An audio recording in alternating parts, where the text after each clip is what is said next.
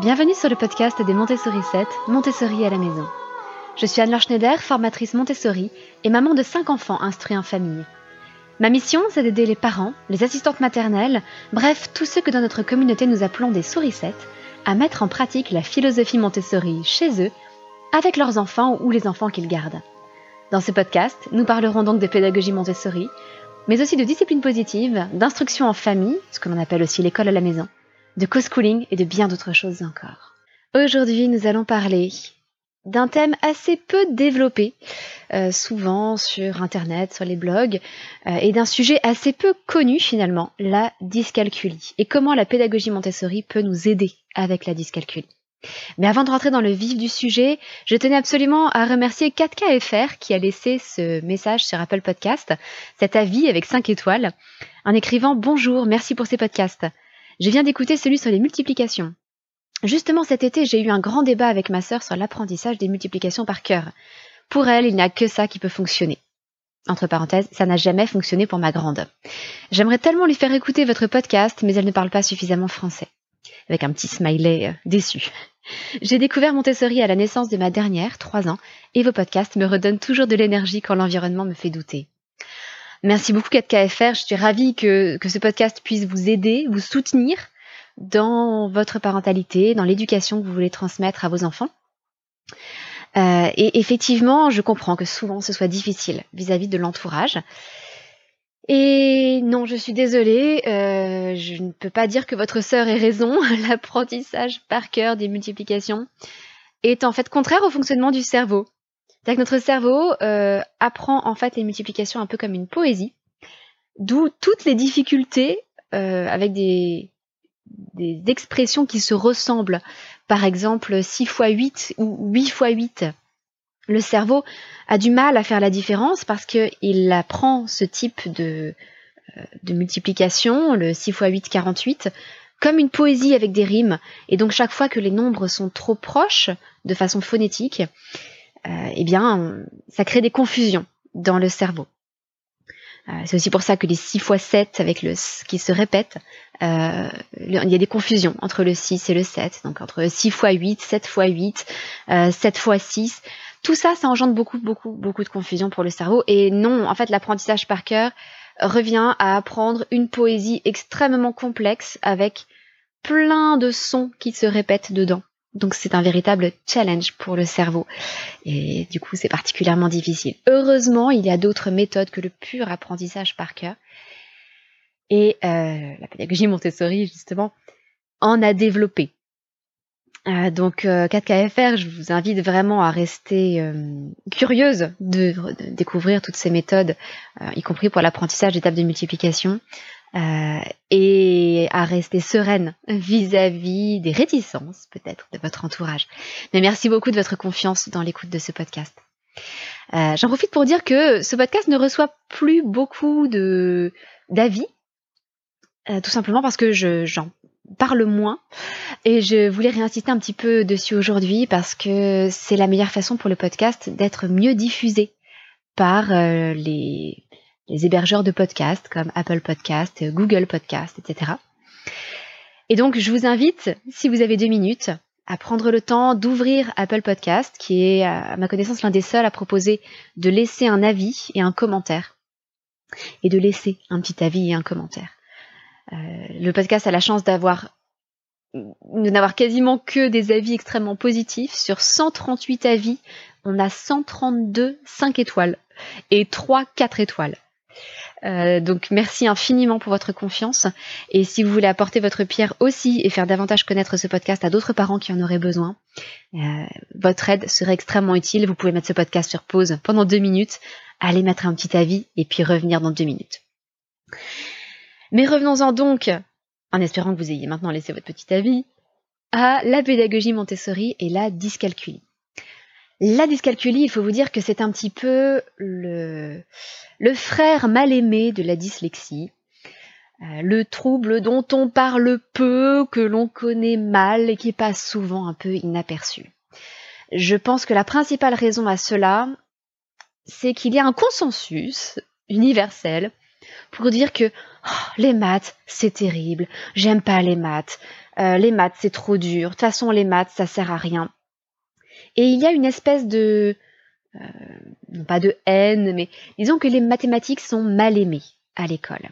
Il y a plusieurs raisons à cela. Déjà parce qu'on leur accorde une place peut-être démesurée.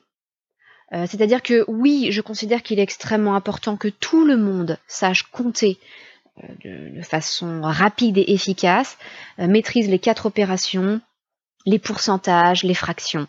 Parce que dans la vie de tous les jours, c'est absolument indispensable et on devrait améliorer les compétences de tous dans ce domaine. et en revanche, je considère qu'on et c'est une matheuse qui vous le dit, hein, euh, moi-même, euh, je me suis même lancée dans une thèse de logique mathématique, hein, donc je suis une pure matheuse. Euh, et bien moi-même, je considère que l'on va beaucoup trop loin en mathématiques et que l'on cherche à, faire ingurgiter trop de concepts mathématiques et à aller trop loin pour tous les élèves. Alors que tous les élèves n'ont pas forcément de raison d'apprécier les maths, d'avoir des facilités en maths et ne vont pas utiliser ces choses vraiment compliquées dans, leur vie quotidienne. Il est plus important d'insister sur la maîtrise, en revanche, des opérations de base et des, concepts euh, de base, comme je vous le disais, les pourcentages, les fractions, des notions de statistiques aussi, parce que les statistiques envahissent notre vie pour comprendre euh, ce qu'elles signifient vraiment et ce qu'elles ne signifient pas. Euh, donc il y a toute une, une réflexion aussi à mener entre la logique, le raisonnement et les statistiques c'est-à-dire montrer ce que les statistiques disent et ce que les statistiques ne disent pas. Pour vous donner un exemple, si je vous dis que, alors c'est une statistique totalement fausse évidemment, mais que 75% euh, des roues font moins d'un mètre soixante, euh, ce qui est absolument faux, mais eh bien, ça n'a aucun, on ne peut pas en déduire que le fait d'être roux rend plus petit. Et on sent bien que c'est absurde. Tout ce que l'on peut dire, c'est qu'il y a une corrélation entre les deux. Il y a probablement une corrélation entre les deux. Euh, on ne peut pas de la même façon déduire que si on est petit, on a plus de chances d'être roux. C'est faux aussi. Donc voilà, faire un travail de logique de statistique, ça c'est important. En revanche, on a beaucoup considéré les maths comme un facteur de sélection, euh, ce qui a effectivement sélectionné les forts en maths, mais pas forcément les. Euh, ce n'est pas un critère d'intelligence. Euh, ça n'est pas un critère de compétence dans d'autres domaines. Euh, l'intelligence logico-mathématique n'est qu'une forme d'intelligence et il y en a bien d'autres, heureusement, comme l'intelligence verbale. Donc il n'y a pas de raison de sélectionner sur les mathématiques dans tous les domaines. Donc tout ça, je pense, ça a engendré euh, un sentiment de, révolte peut-être vis-à-vis des maths. Et j'y ajouterai aussi le fait que les mathématiques sont souvent enseignées d'une manière très abstraite et qui va convenir essentiellement aux purs matheux. Et je dirais même plus, euh, parce que moi-même je l'ai vécu comme ça, même spécifiquement aux garçons matheux. Euh, j'ai du mal à exprimer comment, mais euh, je trouve que l'enseignement des mathématiques correspond à davantage aux garçons qu'aux filles. Et je pense que ça peut expliquer pourquoi autant de filles se sentent euh, nulles en maths et n'osent pas se lancer dans des carrières scientifiques. Et moi-même, c'est quelque chose que j'ai vécu donc à un très haut niveau d'études en maths. J'ai fait normal sup en mathématiques. Et il y a des domaines où euh, j'arrivais à me faire des représentations mentales des concepts qu'on m'enseignait, et d'autres où j'avais vraiment le sentiment de ne pas réussir à m'en faire des représentations mentales, et que euh, la façon d'enseigner convenait aux jeunes hommes, de, ma classe et pas aux jeunes femmes de ma classe. Donc euh, je pense qu'il y a quelque chose aussi à fouiller là-dessus. Euh, parce que les femmes sont tout aussi intelligentes que les hommes. Ça, les, sciences nous le prouvent. La question, c'est que le, fonctionnement du cerveau n'est pas rigoureusement le même. Il y a de légères différences. Et derrière, il y a aussi le poids de la culture qui fait que le cerveau des femmes évolue et le cerveau d'une femme adulte, du coup, n'a pas évolué de la même façon que le cerveau d'un homme adulte. Euh, voilà, par euh, à la fois, je pense, des phénomènes hormonaux et des phénomènes culturels, euh, les modes d'enseignement, etc. Enfin bon, c'est tout un autre débat. Mais forcément, voilà, de manière générale, entre l'accent qui est mis sur les mathématiques d'un côté et la façon très abstraite de les enseigner qui correspondent en fait à une minorité d'enfants, une toute petite minorité d'enfants très à l'aise avec l'abstraction, on a une forme de rejet universel des mathématiques. Et c'est même souvent un facteur de, cohésion dans une classe de dire Oh, les maths, c'est horrible, je déteste ça. Oh non, on a maths tout à l'heure.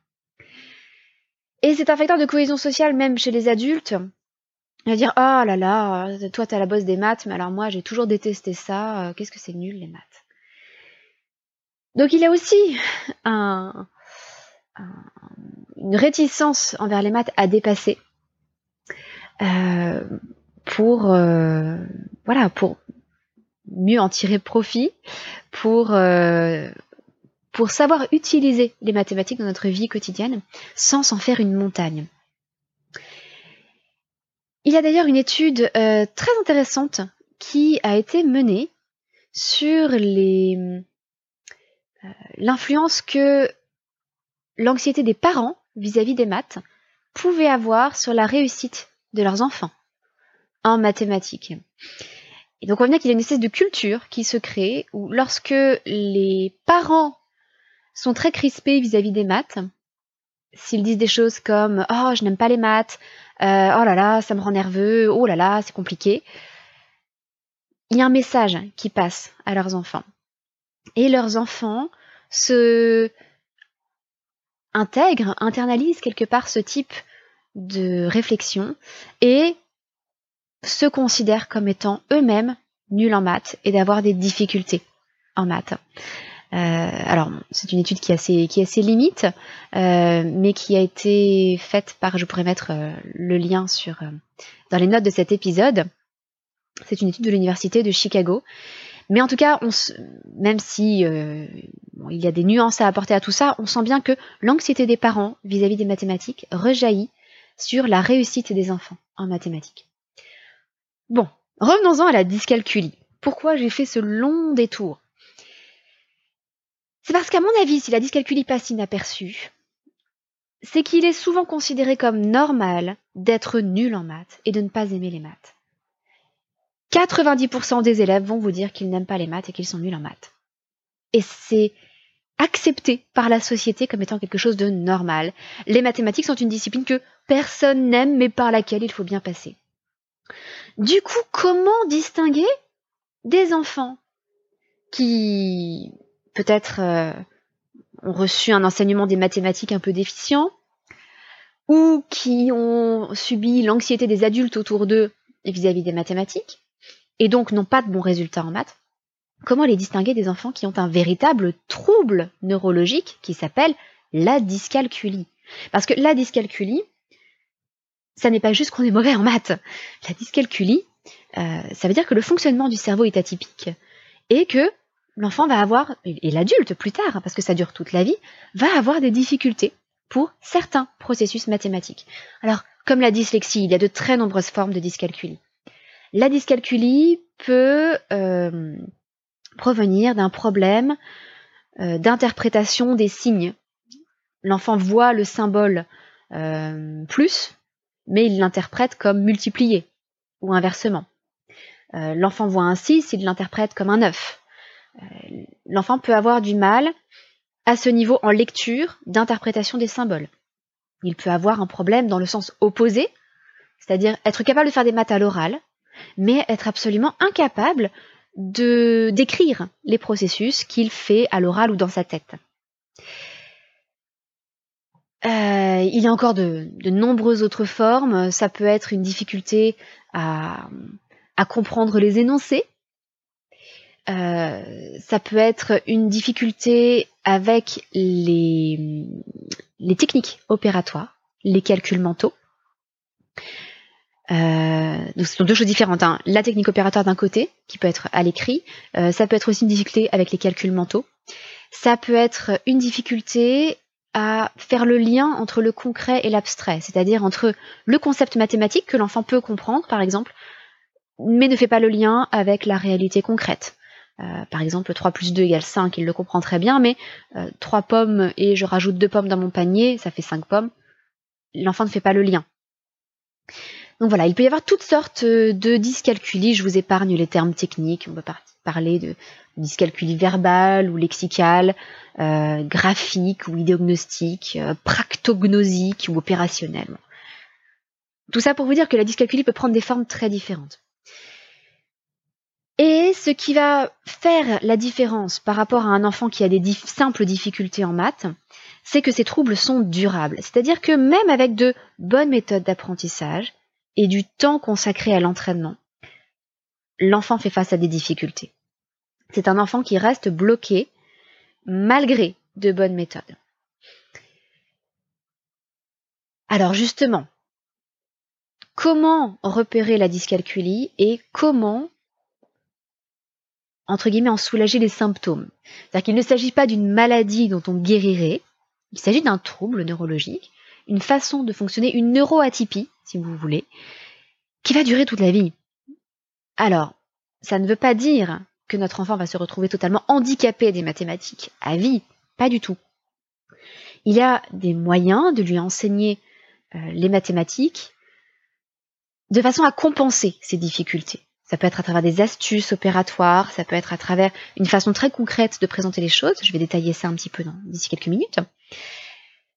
Qui vont aider l'enfant à utiliser les mathématiques dans sa vie quotidienne. Alors oui, une personne dyscalculique ne finira probablement pas chercheuse en maths ou euh, comptable, mais l'idée est que cette personne puisse vivre une vie normale, euh, je ne sais pas, tenir son budget, calculer euh, le pourcentage de réduction pendant les soldes sur tel ou tel produit, utiliser les mathématiques dans sa vie quotidienne sans être handicapée. Et alors, comment repérer si, c'est comme pour la dyslexie, euh, il y a la véritable dyslexie, donc un trouble neurologique, et puis il y a de fausses dyslexies, c'est-à-dire des enfants qui présentent tous les symptômes d'une dyslexie, mais en fait, quand on leur apprend à lire et écrire correctement, il n'y a plus de difficulté, c'est juste qu'ils avaient reçu une mauvaise méthode d'enseignement. Bien, c'est pareil. On va essayer de distinguer la dyscalculie de simples difficultés en maths. Et pour ça, eh bien, il faut faire un travail de fond pour enseigner les mathématiques d'une bonne façon aux enfants. Quand je dis d'une bonne façon, je veux dire d'une façon qui corresponde à tous les cerveaux et pas seulement aux cerveaux très, très portés sur l'abstraction. Une bonne façon d'apprendre les mathématiques, c'est de les rendre concrètes. Il est important, parce que c'est ça qui va servir dans la vie de tous les jours aussi, il est important de rendre les maths aussi concrètes que possible en utilisant des objets du quotidien, en utilisant des situations du quotidien. La cuisine est souvent un merveilleux endroit pour faire des mathématiques parce qu'on n'arrête pas de faire des calculs quand on cuisine. Parce qu'on a souvent une recette pour tant de personnes et manque de chance, en fait on est plus nombreux ou moins nombreux ou on veut en faire deux fois plus pour avoir des restes. C'est aussi une merveilleuse occasion, donc là ça va être une opportunité de multiplier ou de diviser, de faire des calculs de proportionnalité. Mais euh, c'est aussi en cuisine l'occasion de comparer des grandeurs. De se dire ah je dois euh, prendre 250 grammes de farine, là j'en suis à 100, bon c'est bon, je peux y aller, je peux encore mettre des grosses cuillères, j'ai encore 150 grammes de marge. Ah ou là je suis à 140, je vais y aller tout doucement pour arriver à 150. De façon très concrète, ça aide les enfants à comparer les quantités. Et si on a réussi à rendre les concepts mathématiques aussi concrets que possible, de les expliquer euh, en, montrant aux enfants tous les aspects d'un même concept. Je m'explique. Si vous prenez le chiffre, le nombre 1000, le nombre 1000, c'est à la fois une succession de symboles, un 1 suivi de 3 zéros. C'est aussi la quantité 1000, qui peut être représentée par une longue chaîne de 1000, où l'on pourrait compter les perles une par une, en faisant 1, 2, 3, 4, 5, 6, 7, jusqu'à 1000. C'est aussi 10 puissance 3, 10 au cube. Donc cette grande chaîne de 1000, on peut la représenter sous la forme d'un cube de côté 10. Et donc, dans ce cube de côté 10 perles, euh, avec 10 perles sur chaque côté, nous aurons 1000 perles au total. Euh, il y a beaucoup de façons ainsi de représenter un millier. Et toutes ces représentations sont importantes parce qu'elles incitent sur un aspect différent de ce concept, 1000. 1000, c'est aussi 10 fois 100. C'est aussi 100 fois 10. 1000, c'est donc tout cela. Et puis ce 1000, on va l'utiliser ensuite dans des nombres, ce millier. Par exemple, 4221, le 4 représente un certain nombre de milliers. Donc le placement du 4 dans ce nombre, à la quatrième position en partant de la droite, nous indique qu'il s'agit de 4 milliers. Ce qu'on appelle la hiérarchie, euh, le placement hiérarchique dans le système décimal. Donc si l'enfant, à travers un enseignement très concret, et qui l'aide à se faire des représentations mentales des concepts, a toujours des difficultés en mathématiques, c'est probablement qu'il y a une dyscalculie derrière. Et puis, il y a des orthophonistes euh, qui sont chargés de euh, d'aider justement euh, leurs jeunes patients avec dyscalculie. Il y a aussi des orthopédagogues.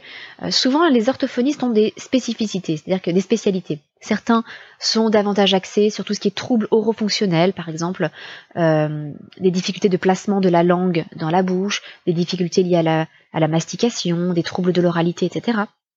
Ou vraiment des troubles à prononcer certains sons. D'autres orthophonistes vont se spécialiser dans des euh, des troubles comme les troubles du spectre autistique, etc. D'autres vont se spécialiser dans l'enseignement des mathématiques, dans le, euh, je dis enseignement, mais il s'agit aussi de, de, remédiation, si vous voulez, en mathématiques. Et donc, vous pouvez très bien vous orienter vers un orthophoniste spécialisé dans ce domaine-là en particulier. Ou, euh, encore une fois, des orthopédagogues qui peuvent être spécialisés dans, euh, dans tout ce qui est calcul et mathématiques. Et c'est là où la pédagogie Montessori est intéressante à double titre. Premièrement, parce qu'elle peut vous aider à faire la différence entre un enfant qui a une véritable dyscalculie et un enfant qui a tout simplement des difficultés en mathématiques. Parce que la pédagogie Montessori va très rapidement résoudre les difficultés en mathématiques d'un enfant qui ne présente pas de troubles dys particuliers. Et derrière, le deuxième, le deuxième effet qui se coule, si vous voulez, c'est que la pédagogie Montessori va pouvoir apporter une remédiation, va pouvoir aider un enfant dyscalculique à compenser ses difficultés. Et plus on s'y prend tôt, mieux c'est. C'est le gros avantage de la plasticité du cerveau, c'est que le cerveau, même s'il a une zone qui ne fonctionne pas forcément de façon optimale, peut recréer des connexions neuronales, peut recycler d'autres zones du cerveau et retrouver un fonctionnement plus efficace même en ayant une zone qui fonctionne un peu bizarrement. Je dis bizarrement parce que ce n'est pas forcément totalement négatif.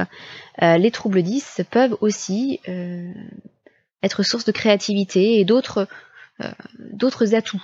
Mais clairement, une dyscalculie va poser problème en maths, même si elle peut se révéler intéressante à d'autres niveaux. mais on peut compenser justement ces difficultés en maths grâce à la pédagogie Montessori. C'est assez intéressant de, de regarder les, le type d'exercices qui sont faits justement par des orthophonistes pour remédier à la dyscalculie. On va par exemple utiliser des codes couleurs pour distinguer euh, ce que je vous disais sur le placement hiérarchique des nombres, euh, sur le fait que euh, le nombre qui est placé le chiffre qui est placé tout à droite est le chiffre des unités, le deuxième chiffre en partant de la droite est le chiffre des dizaines, etc. Et plus les nombres grandissent, plus c'est difficile de s'y retrouver. Eh bien, on peut utiliser un code couleur. Bah, ça tombe bien, dans la pédagogie Montessori, on utilise un tel code couleur. Les unités sont en vert, les dizaines sont en bleu et les centaines sont en rouge. Et lorsqu'on revient ensuite aux unités de mille, on réutilise les mêmes codes couleurs, vert, euh, dizaines de mille en bleu, centaines de mille en rouge. Pour les millions, on revient au vert, etc., etc. Donc on utilise déjà un, code couleur. Euh, L'idée aussi est de rendre les choses concrètes, par exemple pour comparer les quantités, de les représenter de différentes façons. Ça peut être de les représenter sur une frise numérique, ça peut être de les représenter sur une chaîne de perles, comme on le fait avec la chaîne de sang, typiquement dans la pédagogie Montessori. Ça peut être aussi de les représenter avec des perles unités, euh, par exemple deux perles unités par rapport à sept perles unités, où y en a-t-il le plus? Euh, Ça peut être de les euh, de les représenter euh, de plein de façons différentes. Dans la pédagogie Montessori, on va aussi utiliser les barres rouges et bleues pour les petits nombres, entre 1 et 10. Et puis on va utiliser des barrettes de perles ensuite pour tous les nombres un petit peu plus gros. On va utiliser les timbres, on va utiliser le boulier. Toutes sortes de représentations différentes. Pourquoi? Pour faciliter le passage à l'abstraction pour les enfants pour qui ce serait difficile. Les enfants qui passent rapidement à l'abstraction passe généralement très vite à travers ces différents matériels, qui les enrichit hein, tout de même. je suis la première à pouvoir en témoigner, puisque moi-même, euh, j'ai appris les bases des mathématiques pendant l'école maternelle et primaire dans des classes Montessori.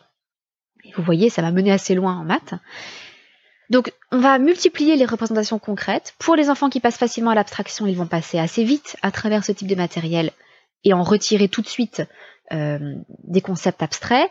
Et pour les enfants qui ont des difficultés, ça va les aider considérablement à se créer des représentations concrètes, des concepts mathématiques qui sont souvent complexes. Euh, on essaie aussi de rendre les choses aussi concrètes que possible chez les, orthophonistes spécialisés en calcul, à travers euh, des problèmes concrets. Là aussi, c'est ce qu'on fait dans la pédagogie Montessori. On détaille bien ce que représente chaque opération.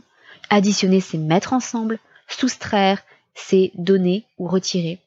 Multiplier, c'est additionner plusieurs fois la même chose. Diviser, c'est partager de façon équitable. Euh, de façon égale même, plus précisément. Et pour tout ce qui est lié au passage à l'écrit, ou, bien de l'écrit à l'oral ou de l'oral à l'écrit, euh, on retrouve les mêmes outils en calcul Montessori qu'en langage Montessori. On va trouver les chiffres rugueux qui vont aider l'enfant à tracer les chiffres en utilisant une approche multisensorielle, c'est-à-dire que l'enfant va à la fois voir le symbole du chiffre, il va le tracer avec ses doigts euh, sur euh, du papier rugueux, et il va en même temps entendre ou dire le nom de ce chiffre, par exemple 5. Donc c'est vraiment une approche euh, plurisensorielle entre l'audition, la vue, le toucher, et ça va considérablement aider l'enfant à faire ce type de passage du chiffre 6 à l'oral au chiffre 6 à l'écrit et inversement à la lecture des opérations.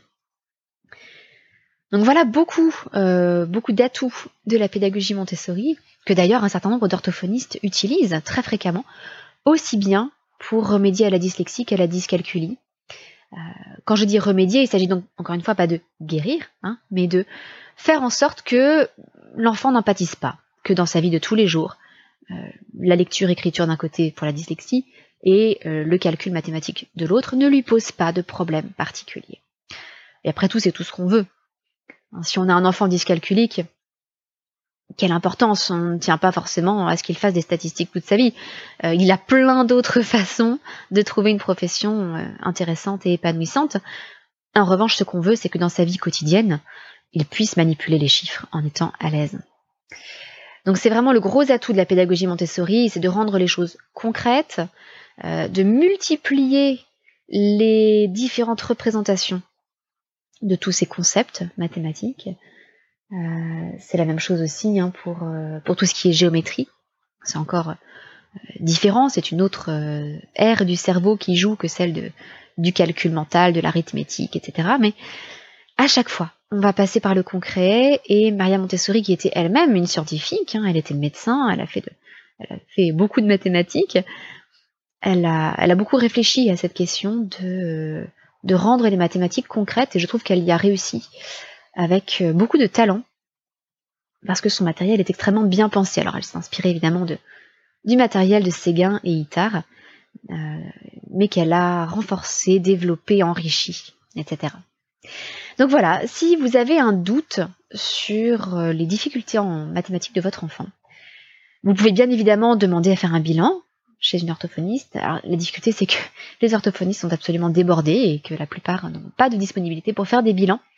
Donc, une autre façon de procéder, ça peut être d'utiliser le matériel Montessori, alors, de l'utiliser correctement, évidemment, hein, donc c'est important de se former pour ça. Euh, de l'utiliser donc pour voir si, avec ce matériel, votre enfant comprend et euh, progresse en mathématiques, ou si votre enfant a tout de même des difficultés. Et alors, si les choses sont assez faciles avec le matériel Montessori, c'est probablement qu'il n'y a pas de vraie dyscalculie, et qu'il y avait simplement un enseignement qui ne convenait pas à votre enfant. Et puis si les choses progressent, mais sont quand même un peu laborieuses, un peu lentes, malgré le matériel Montessori, c'est probablement qu'il y a une dyscalculie derrière, et que le matériel Montessori aide, mais que ça prend plus de temps. Voilà. ensuite, la, la seule façon d'établir un vrai diagnostic, n'est pas vraiment le terme, mais un vrai voilà, de mettre l'étiquette de dyscalculie ou pas, c'est de faire un bilan orthophonique. Ça, euh, ce sont des spécialistes qui ont l'habitude de le faire et qui pourront vous guider. Mais encore une fois, si vous ne pouvez pas avoir accès à un bilan tout de suite, n'hésitez pas à utiliser ce matériel Montessori pour euh, vous faire votre propre idée et dans tous les cas, ça ne pourra avoir qu'un effet bénéfique sur vos enfants. Et tous les enfants qui ont, que je connais, qui ont travaillé les mathématiques avec la pédagogie Montessori euh, ont, ont aimé ça, ont aimé les mathématiques et ont trouvé ça clair. Et ce qui m'a toujours beaucoup frappé en formation, c'est que moi-même je suis matheuse, donc les maths ne m'ont jamais posé de difficultés. Et euh, du coup, en formation Montessori, euh, j'étais émerveillée, mais en me disant, voilà, ça, ça va être parlant pour les enfants. Et puis je retrouvais des choses que j'avais travaillées moi-même petite, dans mes classes, classes Montessori où j'étais. Mais ce qui m'a toujours beaucoup frappé, c'est de voir les autres adultes qui participaient aux formations avec moi, dont la plupart, comme dans toute la société, dont la plupart détestaient les maths et se sentaient nuls en maths, et qui enfin se réconciliaient avec les maths. Alors j'ai envie de dire que mieux vaut tard que jamais, même si c'est parfois un peu dommage d'attendre 35, euh, 40 ans, 45 euh, ans pour enfin découvrir que les mathématiques euh, n'ont pas de raison d'être notre bête noire et que lorsqu'on les présente correctement, c'est quelque chose d'en fait assez simple, clair, et qu'ensuite on peut prendre du plaisir à jouer avec les, les nombres, les concepts et tout ce qui appartient au domaine des maths. J'espère donc vous avoir donné un peu d'espoir si vous-même vous êtes dégoûté par les mathématiques, si c'était votre bête noire à l'école. Et puis, si votre enfant a des difficultés en mathématiques, vous savez maintenant ce que vous pouvez faire. Euh, n'hésitez pas non plus à jeter un œil à mes formations. C'est vrai que je fais une formation euh, pour les 3-6 ans au calcul Montessori. Alors, c'est 3-6 ans pour des enfants qui sont uniquement dans une approche montessorienne. Mais en fait, on travaille les apprentissages mathématiques jusqu'au CE1 compris. Euh, on travaille les bases des quatre opérations et on travaille absolument tout, tout ce qu'on peut faire, soit les additions et les soustractions, euh, jusqu'aux additions et soustractions avec retenue à quatre chiffres, des nombres à quatre chiffres. Et évidemment, avant ça, on travaille sur la numération et le dénombrement, ainsi que le système décimal, donc toutes les bases à poser avant de travailler euh, les quatre opérations. C'est tout pour aujourd'hui. Euh, je vous rappelle, euh, si vous avez deux minutes, d'aller mettre un petit commentaire sur Apple Podcast. Je vous en remercie d'avance et je vous dis à très bientôt. Votre petite sourisette, Anne-Laure.